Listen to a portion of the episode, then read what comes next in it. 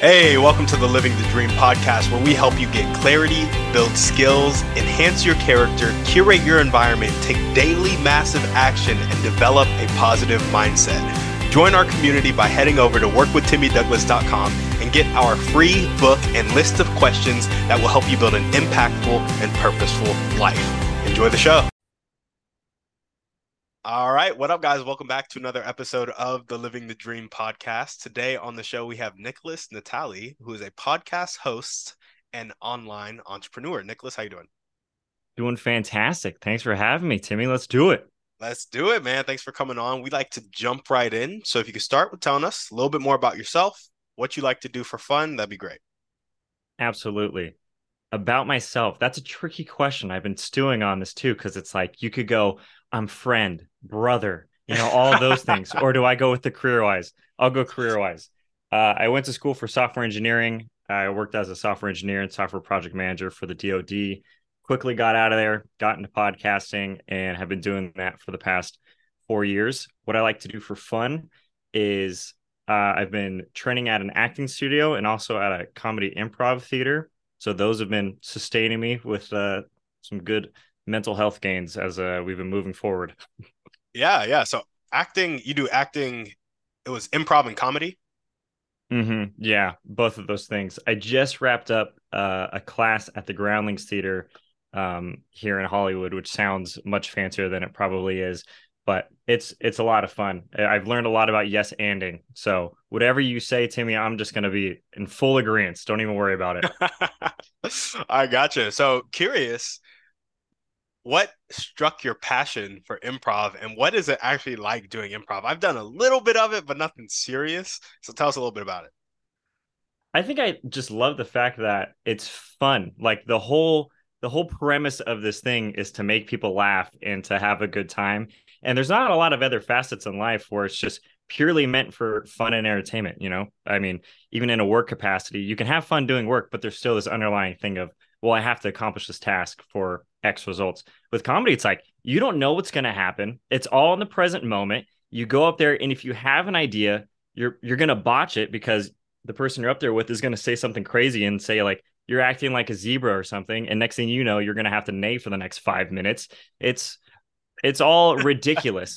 Uh, but I think that's the reason I like it is because it's maybe it's so far out of the circle of what I do in my day to day that when I go and do improv, it's like I'm finally in the present moment. I'm not thinking about any worries and I can just be there. Yeah, I love it. I I'm a big fan of improv. I've been trying to get my wife to go with me and do it, but maybe I just need to go do it by myself. You got it. Put on my big boy pants. it pushes boundaries.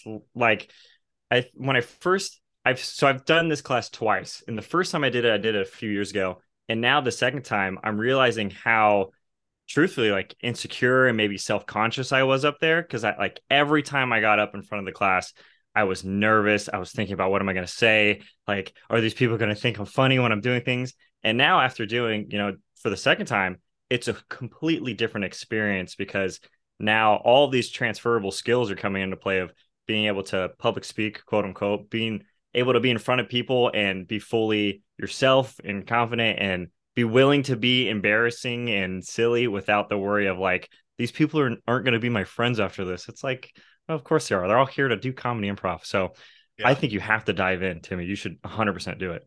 There we go. Well, awesome, man. Tell us a bit about what your day to day looks like as a podcast host, online entrepreneur.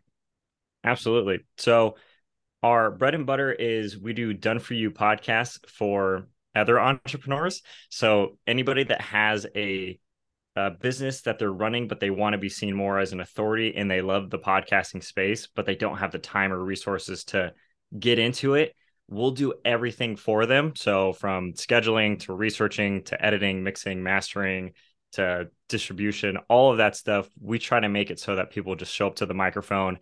They have their outline or script of what they need to say that hits all the pain points of their customers and just keeps it rolling. So, that's most of what the day to day looks like for serving other people. For my podcast, a lot of the day to day is probably similar to what your day to day is doing is reaching out to people, uh, trying to find a good uh, fit for guests to come on the show and, you know, pushing the needle forward every week because as you know, I, I I don't know if you're up on up to date on some of the podcasting statistics recently, but they're wild. I'm sure you've heard the um there's there's if 100 people started a podcast only 10 would get to episode 3 and of those 10 only one would get to episode 20 it's like ridiculous. Like it's tiny. And then there's there's another one that says there's about 2 million podcasts on the apple podcast uh, where we listen to them and only like 6% which i think comes out to around 200000 are active podcasts meaning that they posted in the last 90 days which seems like a super long time. So just in like theory of when people think about the podcasting space, there was like a time during the pandemic where everyone is starting a podcast, but in reality, it's still really unsaturated. Uh, so I stew about those things all day long too. So I got you. Well, cool, man. What was your uh, what was your reasoning for getting into the done for you podcast from software engineer? Like, I feel like that's a leap.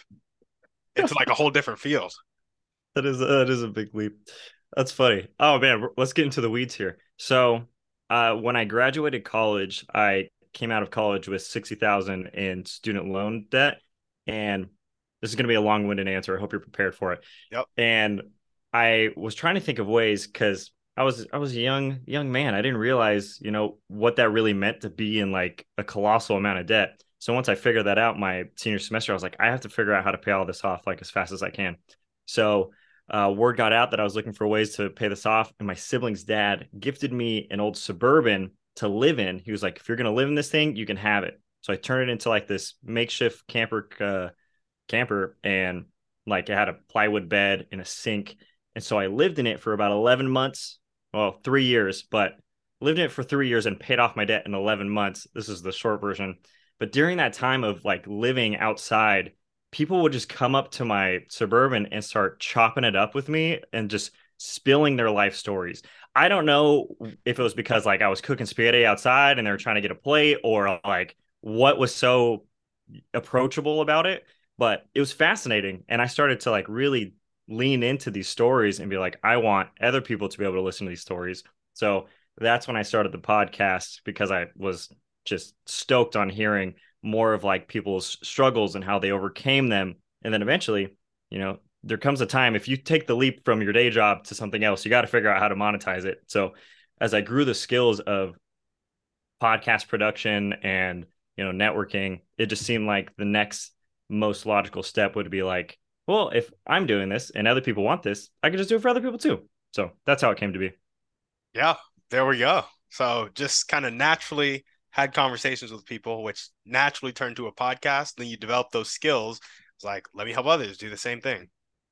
Yeah, exactly. And I think there's there's room where I've done I could have done things better as well. I think in a lot of cases it's almost better to be like surveying people and being like what do you need and how how can i solve this specific problem i think i probably could have done more of that over the the course of that time and maybe i would have started my business sooner but there was a natural progression to it which i think lends itself into like an authentic business model which i am stoked about. Yeah. There we go. Well tell us what's your motivation now? What gets you up and gets you going every day? Ooh the big why. That's that's a it's a big question. Uh, the big why for me is uh, I live under you know the greatest commandment: love God, love others. I think that's what inspires me most because you know striving to serve a God that loved me first is is the whole reason to get out of bed. You know, it's it's put others first, and if I can utilize my skills to do that, I need to do that wholeheartedly. So that's my big why. For sure. There we go. Love God, love others. Mm-hmm. It's a it's a it's a big call and one that will keep your life busy. Amen. Timmy, what's yours? Has anybody flipped the flipped it onto you? What's your big why? It's actually very similar. Um I like it's love God, love others, but taking it a little deeper, I think there's a lot of unnecessary suffering in mm. the world. Like I, I, think there's necessary suffering. Like we're put here, we have a longing to be one with God, and that's just not going to happen fully on Earth. And so, um, yeah, I think there's some necessary suffering, and then there's some unnecessary suffering, like lack of financial literacy or being in poverty when you're, um, when you have opportunity at your feet. You know, there are a lot of people who are struggling so much to take care of themselves that they don't have the wherewithal to get out of that survival mode and start taking care of others. And so, love God, love others. And for me specifically, that means helping people on a journey away from unnecessary suffering, getting their mindset right, actions right, uh, thought processes right, the people that are around right, just the whole environment so that they can succeed and then go impact others. It's kind of what gets me up and gets me going. Heck yeah. I love that. It's the mask first model of the airplane.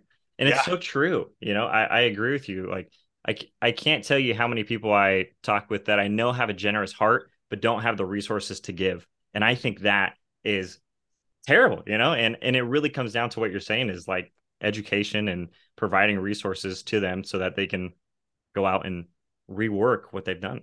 Yeah. Yeah, absolutely. And then, you know, just getting them around some people who think a little bigger. Like, you know, you'll ask mm. people kind of questions about their plans and stuff. And it's like when you're thinking about how to make $40,000 in a job, like that's all you're ever going to get because you never even consider different possibilities. And it's like, but you're so like, just straight up, when you go make forty thousand dollars, you probably made your employer a hundred thousand dollars. So now yeah. you you know you can go make a hundred thousand dollars at least, right?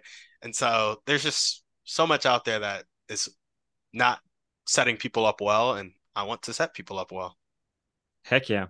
I and and following up on that too, I think we've all heard the quote like you're the average of the five people you spend the most time with.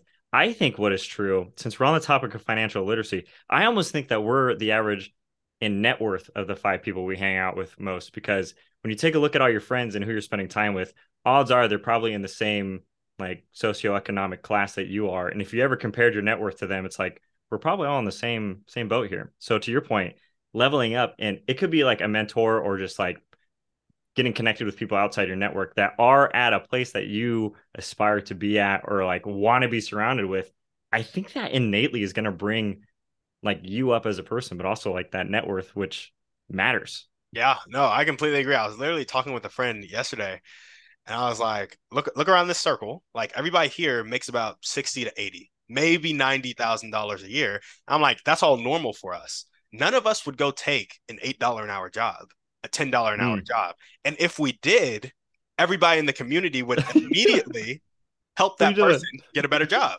Right. Yeah. and so I was like, just think if you're a circle of 10, they all have a $10 million a year business and they're all pulling 3 million to their pocket a year. If you're mm-hmm. not at that level, they're going to be like, Hey, why aren't you there? You just got to do this, this, this, and this, and I'll even help you. And you mm-hmm. know, then you have a business. And so I, I genuinely believe it's, uh, average net worth as well.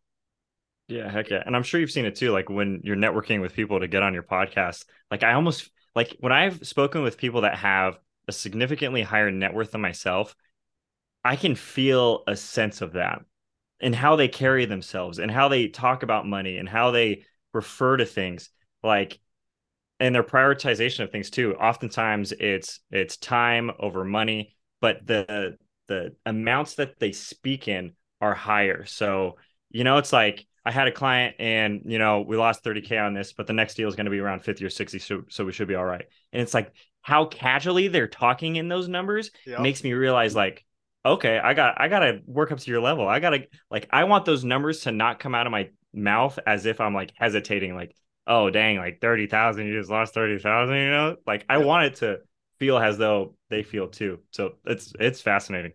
It is. It is. Alex Hormozi brought up a good point. He was like, you know, back when he was a fledgling entrepreneur, he put out like 300 flyers to advertise his gym or whatever.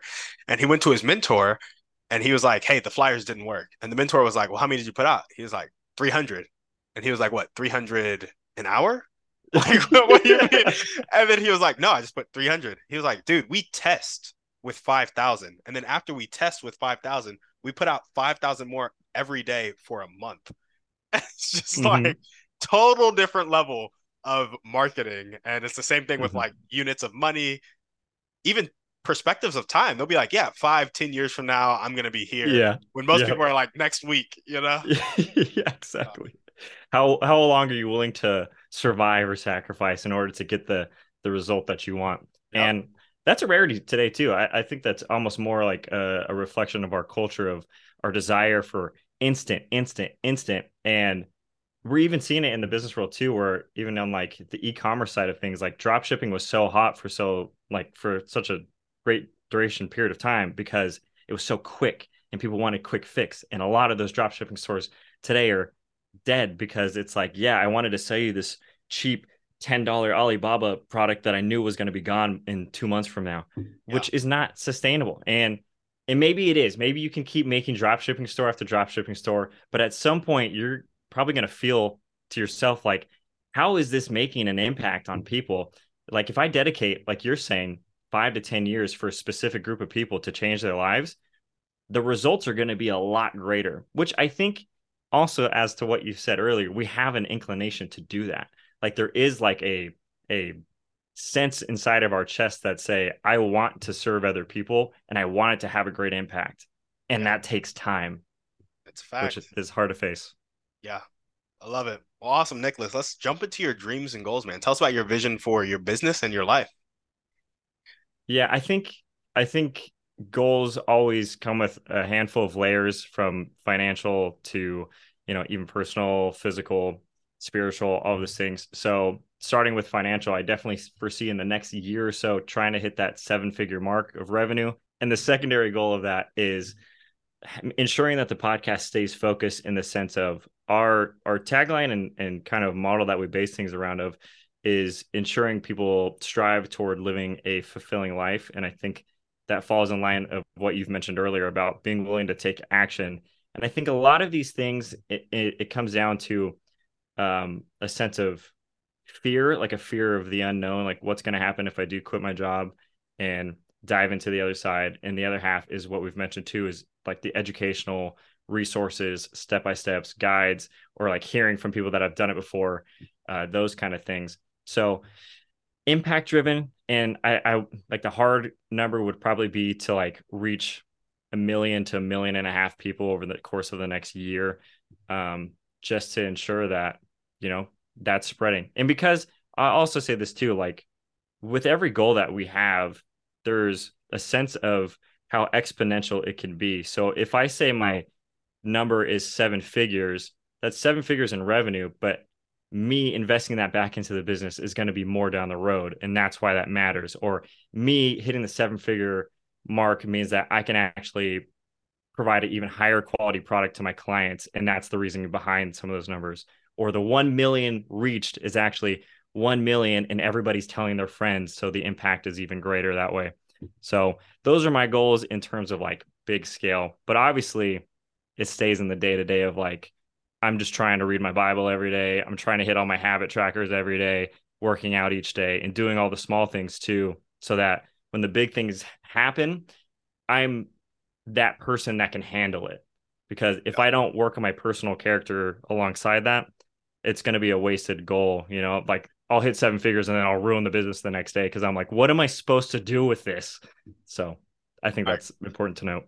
I gotcha. I gotcha. So we got hit the seven figure mark ensuring the podcast remains focused and helping people strive towards living a fulfilling life, reach a million to a million and a half people over the course of the next year, and then hit the daily habits every day. Those are kind of the dreams and goals. Right. And on top of that, I, I think another another note to make is that systems have to be in place in order to do that, which I say systems in the sense of like self accountability too. So something that I've been doing recently is I've created this Excel spreadsheet, and I'm sure there's like apps out there that do this too. I think Daylio is a good one, where you can enter in what you want to hit in your daily habits. And how I'm doing it is I have everything I want to hit. It's a yes or no, and then at the end of the month, there's a percentage of how consistent that I'm being at fulfilling those specific tasks. So I can look back, and I've done this the past four months, and being like, man, I'm blown it in this area, or hey, I did good in this area, and maybe I should double down if that's where my strengths are at. So uh, that's a note that I would say too. If anybody's trying to create their goal list, have your hard goals, have your soft goals, but also ensure that you have some sort of accountability in place so you can actually get there. Yeah, absolutely. And when you find yourself just blowing it in one category, what shifts do you make to kind of pick up and do better? The first thing I do is I will text it to about five people that I'm close with and that I trust and say, hey, I'm blowing it in this area. Do you think I need to be doing this? Like, is this something that's even in my realm of focus? And is it just because it's a low priority task that I'm not doing it? And it was like why did it make the list to begin with? Or is this something that is actually going to benefit me and I am really blowing it? And can you provide me accountability for the first seven days until I'm back on track? That's the biggest shift that I've seen. Um, and it's helpful to have other people striving for similar things too. I would say just leave it at that. Hit up the people that you trust and see if this is actually something you need to do. Yeah, I like the seven days of accountability because people can commit to like seven days of really holding you accountable in those seven days. And if you're willing to be held accountable, you know, it'll keep you on track. Um, but you know, how I've heard accountability partners is always like, yeah, can you just hold me accountable? And there's no like forever parameters. exactly. yeah. Which is which is much harder to get somebody to commit to. Well, cool, man. Tell us about the top one to two skills that you need to develop right now to make these dreams and goals come true. I've stewed on this. I think part of almost every problem that I've faced thus far in my entrepreneurial journey is there's like where I'm at, there's where I want to be, and there's a skill or information in the middle that I simply don't know. And I think the thing in between that is finding, continuing to find the people that have done what I want to do and having the opportunity to make friends with them in the sense of like, I don't have to pick your brain every single hour of the day in order to like get value from our relationship. I can simply just be in your presence and learn from you. I've yeah. been pretty fortunate recently. There was somebody that I met through my podcast, and now we go on, you know, we spend time together like hiking. And he's just somebody that has got it figured out. Like, is his business is streamlined? And all of our conversations are never me being like, Can you tell me exactly what I need to do play by play? It's like hearing how he interacts with other people. So the skill set, I suppose, in between that is, I guess, finding higher networked people that I can continue to befriend. Um, and I think, I guess, on a more vulnerable side, I think leadership is part of it too. Uh, being willing to delegate when necessary instead of saying everything's going to be on my back forever and I'm willing to, you know, die at the bottom of this mountain, which isn't necessary. I got you. And what would you what would you be delegating and what um what leadership would the leadership skill specifically be delegation and that's it or would you develop in other ways as a leader and also what would you be de- delegating i think the primary thing that i'm striving toward is to move from a ceo type role to an owner type role and i think that's going to take time in regards to where I'm at and where I want to be. But I also think it takes the skill of, and let me try to give a more particular answer. Um, marketing, bringing in leads. I think like the primary um, responsibilities of a CEO is to bring in money and to make sure you don't burn all your money. So, so you yeah. can actually pay people that are you're with. So, but being able to delegate those two things is probably one of the biggest, you know, components because I think that's what changes you from being like a a small business owner to an entrepreneur because if you're an owner you have set businesses that are running in place rather than you being in the day-to-day of everything because right now i'll give you an example um like post-production side i have my hand in marketing side i have my hand in still emailing for cold leads and reaching out for leads i have my hand in all those things are great, but not all of those things need to be my primary focus. So I would say there's a lot of stuff needs to get off my plate. I gotcha. I gotcha. And do you have a uh, a clear cost to acquire a customer? Are you primarily doing cold outreach? So it's basically free marketing. So when we were running paid ads, it was about it was in between like 90 to 150 bucks to acquire um not a lead, but like a customer.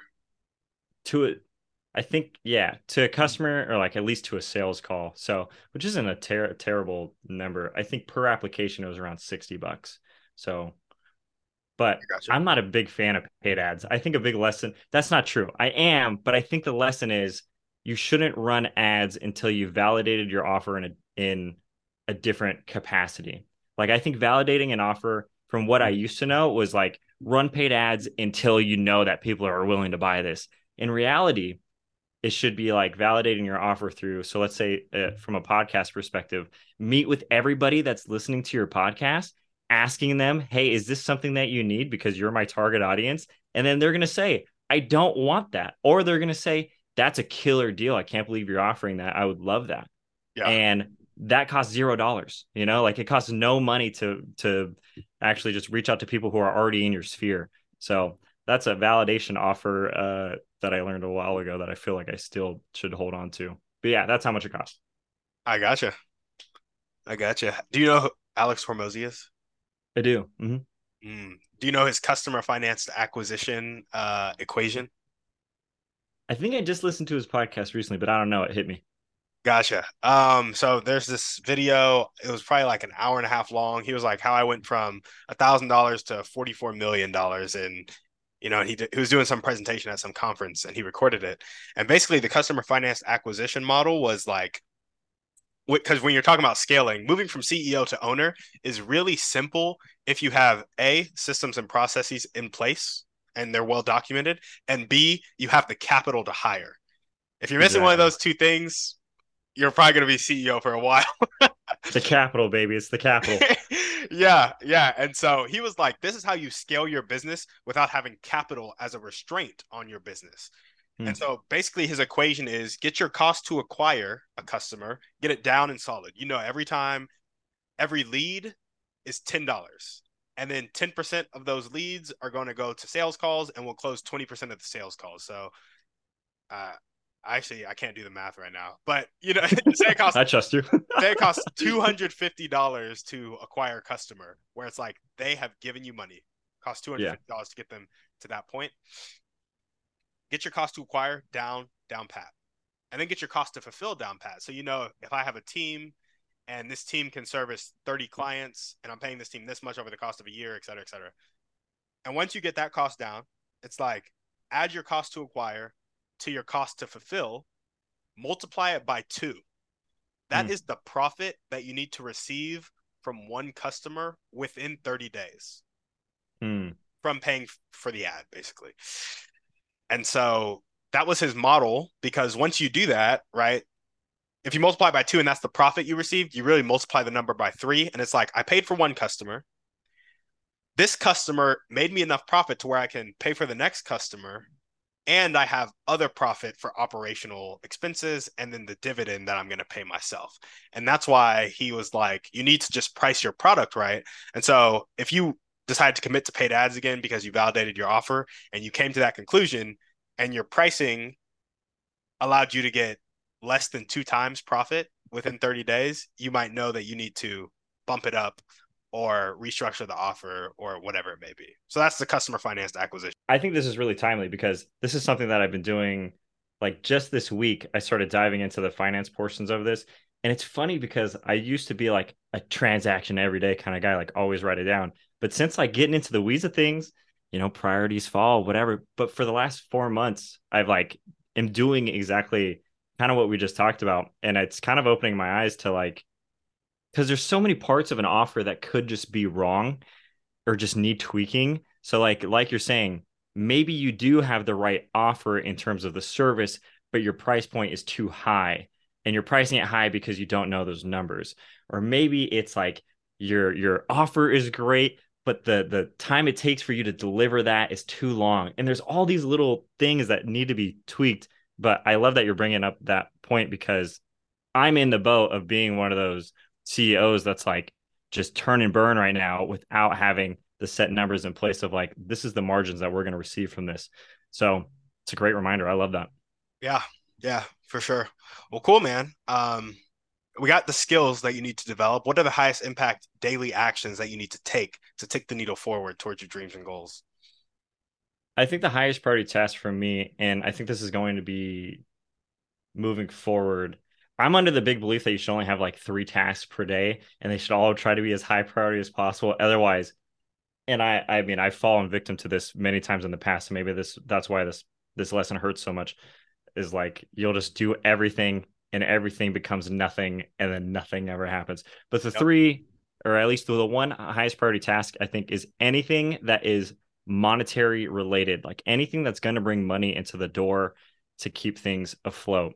Um, so whether that is outreach, whether it is following up with leads, whether it is doing the sales calls, I think part of the servicing too, like anything that's doing retention. And another thing that I think maybe this is from a similar place of Alex Hormozi stuff. I'm not quite sure where I've taken this from, but the lifetime, like the monetary lifetime of a customer, like how long they yeah. stay with you on average and how much that equates to is important to me as well. So I find a lot of satisfaction in like doing the extra work for like clients and customers because I know that also leads to that too. You know, it's like, oh, I'm going the extra mile. And maybe since this is a subscription plan, you intended for one month, but you're having such a great time, you want to stay for four, you know, things like that. I also think bleed into the monetary part of it. So anything monetary related. I gotcha. I gotcha. And so that can look like outreach sales calls, servicing, but all those things bring in dollars. Yeah. And I think if it's not bringing in dollars, um, but it is high priority, that's another indication of like, delegate it, please. don't, mm. don't let this stay on my to like task list for very long. I gotcha. I gotcha. There we go. And what character trait do you most need to develop right now to make your dream life come true? Hmm.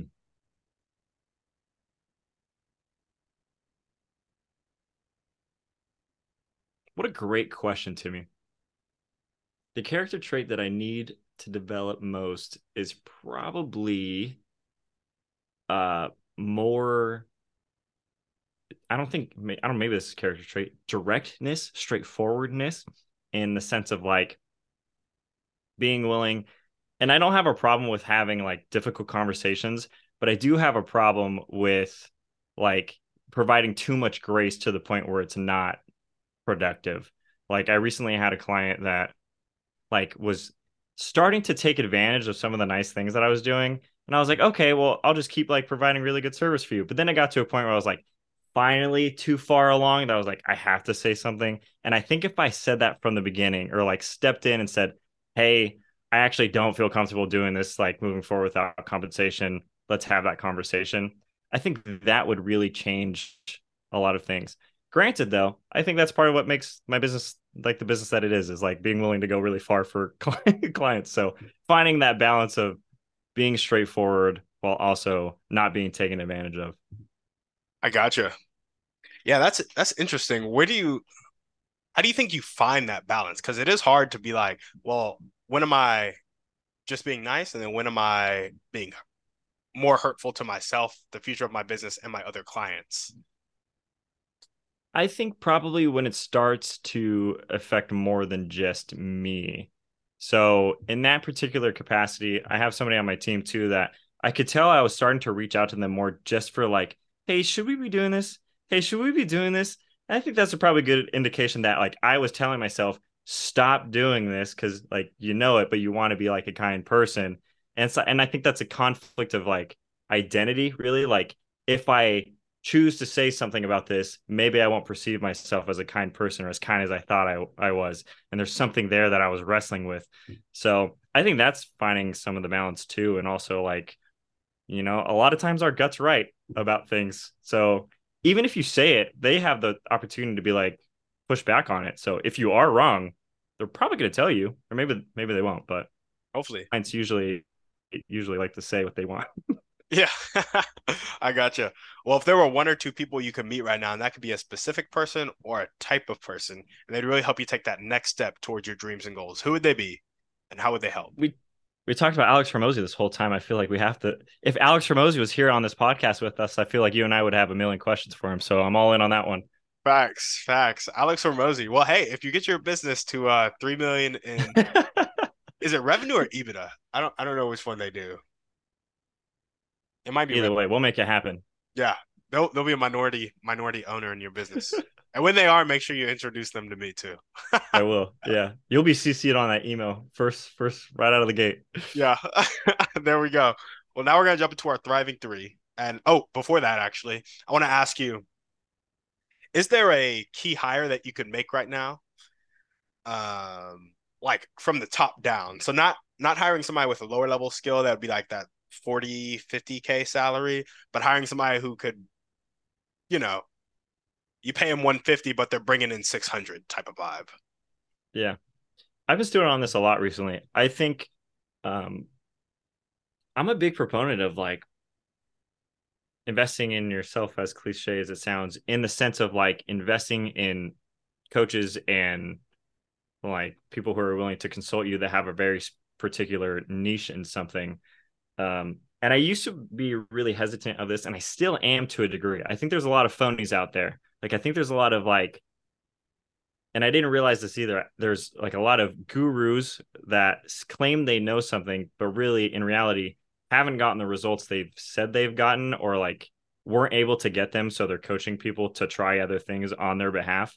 Um, so I would say a coach that's been where I want to go is always going to be a, a, solid move.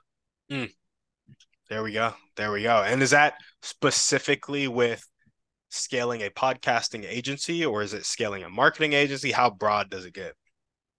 I would say pretty specific. I think in my circumstance, I would only be hiring a coach in a podcast specific capacity. Either they had one um, and turned it into an agency, or they had one and they scaled it to a certain amount. Any of those things, I'd probably be willing to invest. There we go. What is your favorite book, movie, or podcast? Pick one of the three. Wow. Book, movie, or podcast? Mm, I think the classic that never goes out of style is How to Win Friends and Influence People. Solid I mean, that's probably that's got to be like if that's not everyone's answer every single time, I don't know. I don't know. yeah, there we go. Good old Dale Carnegie. Yeah. What's one way you like to take care of yourself? I'll go play pickup basketball on Wednesdays. Oh. Yeah. And I think I I think honestly that's because so much of my work is done at a desk.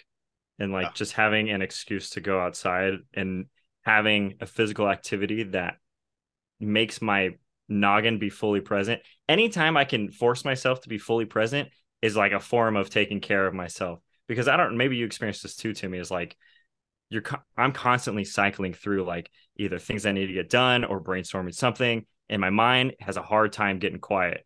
But the moments that I do, it's like, then I have a sense of clarity afterwards for some reason. It's like, well, if I just stop thinking about it, I can solve problems. What, how does that work?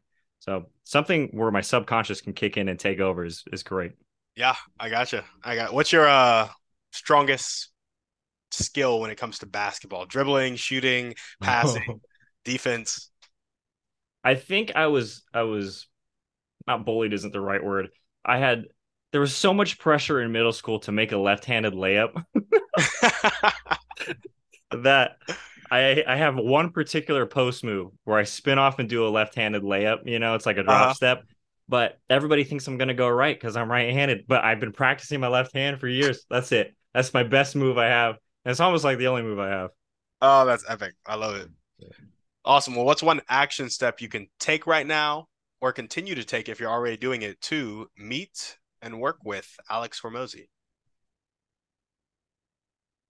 I think continuing to reprioritize and constantly being in evaluation to the decisions I say yes to because everything I'm saying yes to, I'm saying no to something else. So every time that I go to a social event, I like am constantly thinking of how is this not to say it like meeting people isn't worth it, but like how will this help me in the long run? Is this for like building community, which is important to like, you know, like we mentioned earlier, or is this something that I'm just doing selfishly because I'm procrastinating? So constantly refining those sort of things and being in execution mode is going to help me do that.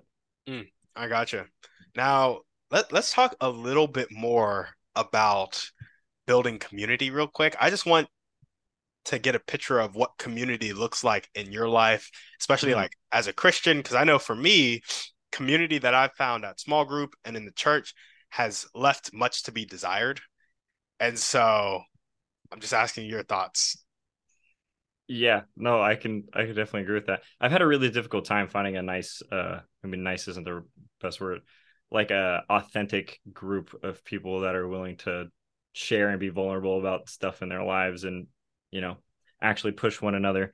Um I recently moved at the top of this year from San Diego to Los Angeles, and um, I think community takes on different forms. Like I've met a group of Christian guys through the church that are no longer meeting within the church capacity, but outside the church capacity because we want that other layer of depth because uh, like like maybe what you're saying is like people are giving the cookie cutting cookie cutter answers to everything. It's like i want you to say you know do you think that when jesus died he went to hell for three days and rose again or do you think he didn't? Like i want to get into like those conversations where if you ask some sort of theological question with like inside of a church like group capacity they're like well we're gonna have to circle back on that one and and come back like yeah. Let's chat about it. Like let's get let's get real about some things.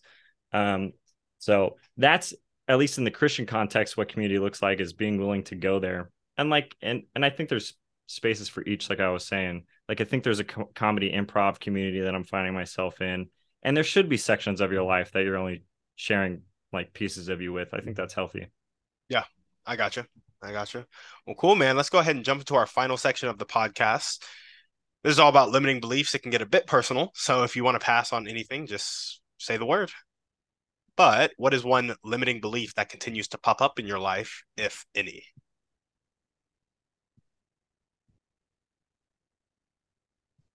Hmm. This will give you a nice gap to edit through, Timmy. I'm sorry. no, all good. All good. I think that all of the limiting beliefs kind of point to one direction like this won't happen for me. Mm-hmm. Like, you know, like what if you work so hard and then it doesn't happen? It's like, well, what if I work so hard and it does? Yeah. You know, like the the flip side.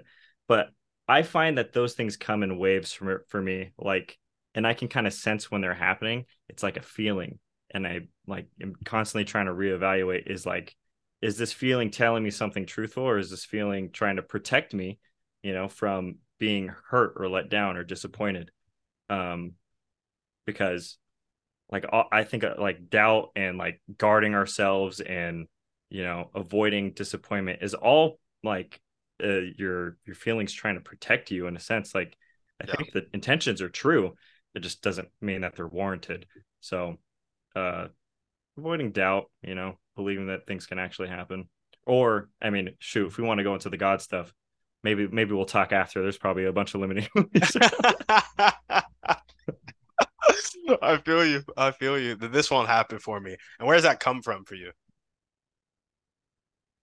I think it stems from my my family. There aren't any other entrepreneurs in my direct line of family that I'm aware of. Um, that have like gone to the places that I want to go. So I feel like I'm kind of like the first you know first one taking a crack at this and if it doesn't happen like am i going to destroy my my family lineage? No nobody's going to be able to be a successful entrepreneur or am i going to be the one that's like oh yeah nick did it. So you know my third third three generations from now they can look back and be like oh, okay our family does have some skill set to accomplish these things. I think it all most of my problems probably stem from some sort of like deep rooted belief about something that happened to my family or childhood upbringing things like that. I mean, that's how it is for just about everybody. for sure. Um, do you have any limiting actions that reinforce the limiting belief that this won't happen for you? Hmm. Or inactions, limiting actions or inactions. Yeah, I think I think I'm blessed and cursed in the sense of I have a, a pretty large risk tolerance.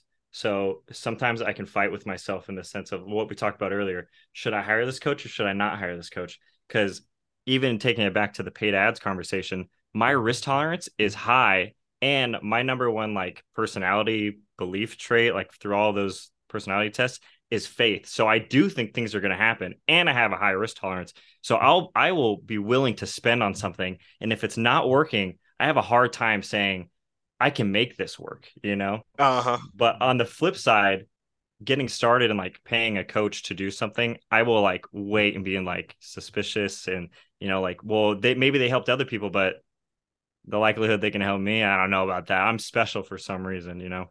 So mm. that's probably that's probably an action that I take. I gotcha. I gotcha. Um, is there a coach that you've been debating going with and that you'd pull the trigger on now if you were fully confident?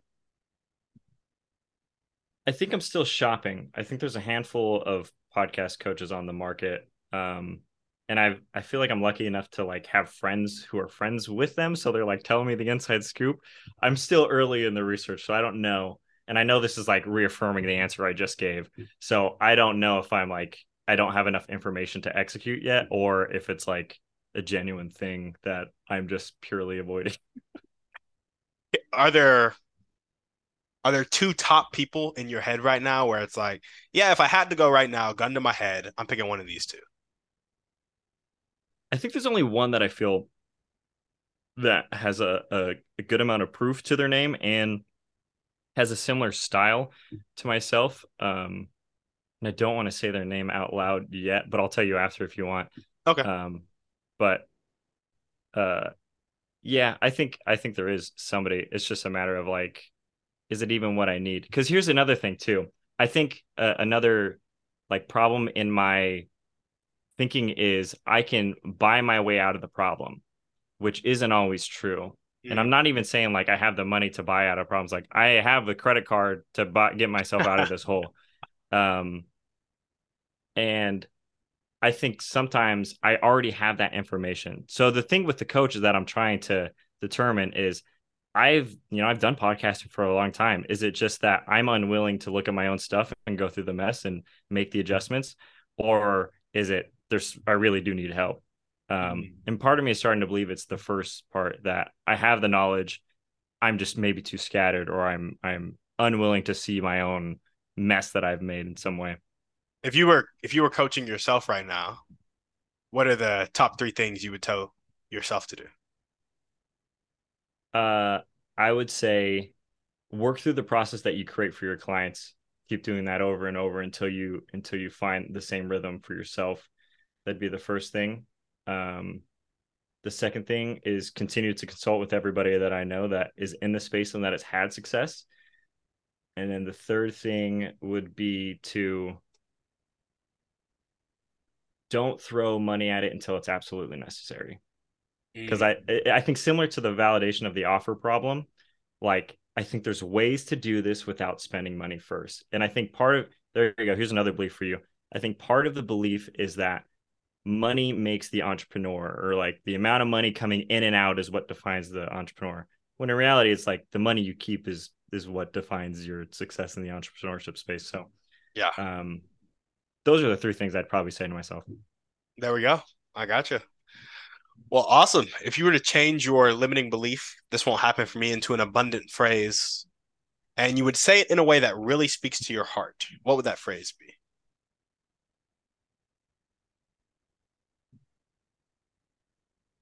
other people have gone where you're going and you can still go there in your own way. Mm. Gotcha, gotcha. And when the limiting beliefs start to take over, what thoughts or actions do you resort to to take back control? I think I go outside. yeah, honestly, I think I think taking a walk, a ten minute walk, is. Uh, I mean, there's studies that show that it, it boosts creativity, and it there's a, been a study that recently came out. I think it's about 80% of Americans don't get at least an hour of sunlight a day, which is terrible. So a lot of times when I'm starting to feel down, I realize I haven't gone outside yet. And, mm-hmm. you know, maybe it's just a mere fact of like getting enough sun exposure, which sounds like a simple solution, but it's, it's true. I think most of life works. has simple solutions, honestly. Yeah. Amen. Yeah. Um, okay. Last question for you. Ready? Hit me. Hit me, what... Timmy. it's an easy one. What is your favorite belief about yourself?